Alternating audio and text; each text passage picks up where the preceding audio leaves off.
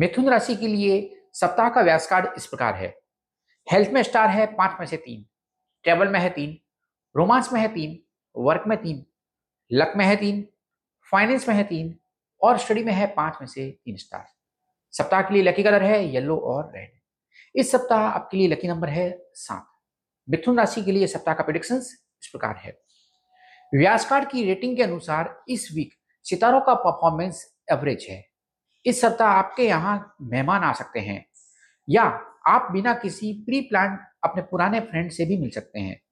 कोई आपको प्रपोज कर सकता है, लेकिन आप समझ नहीं पा रहे हैं कि इसका जवाब कैसे दें। फाइनेंस की कमी से आपको परेशानी हो सकती है। कुछ मिथुन राशि वाले नौकरी बदलने के बारे में सोच सकते हैं।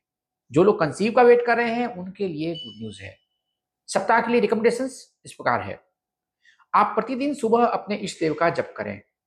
पेशेंस रखें और किसी शॉर्टकट का प्रयोग ना करें।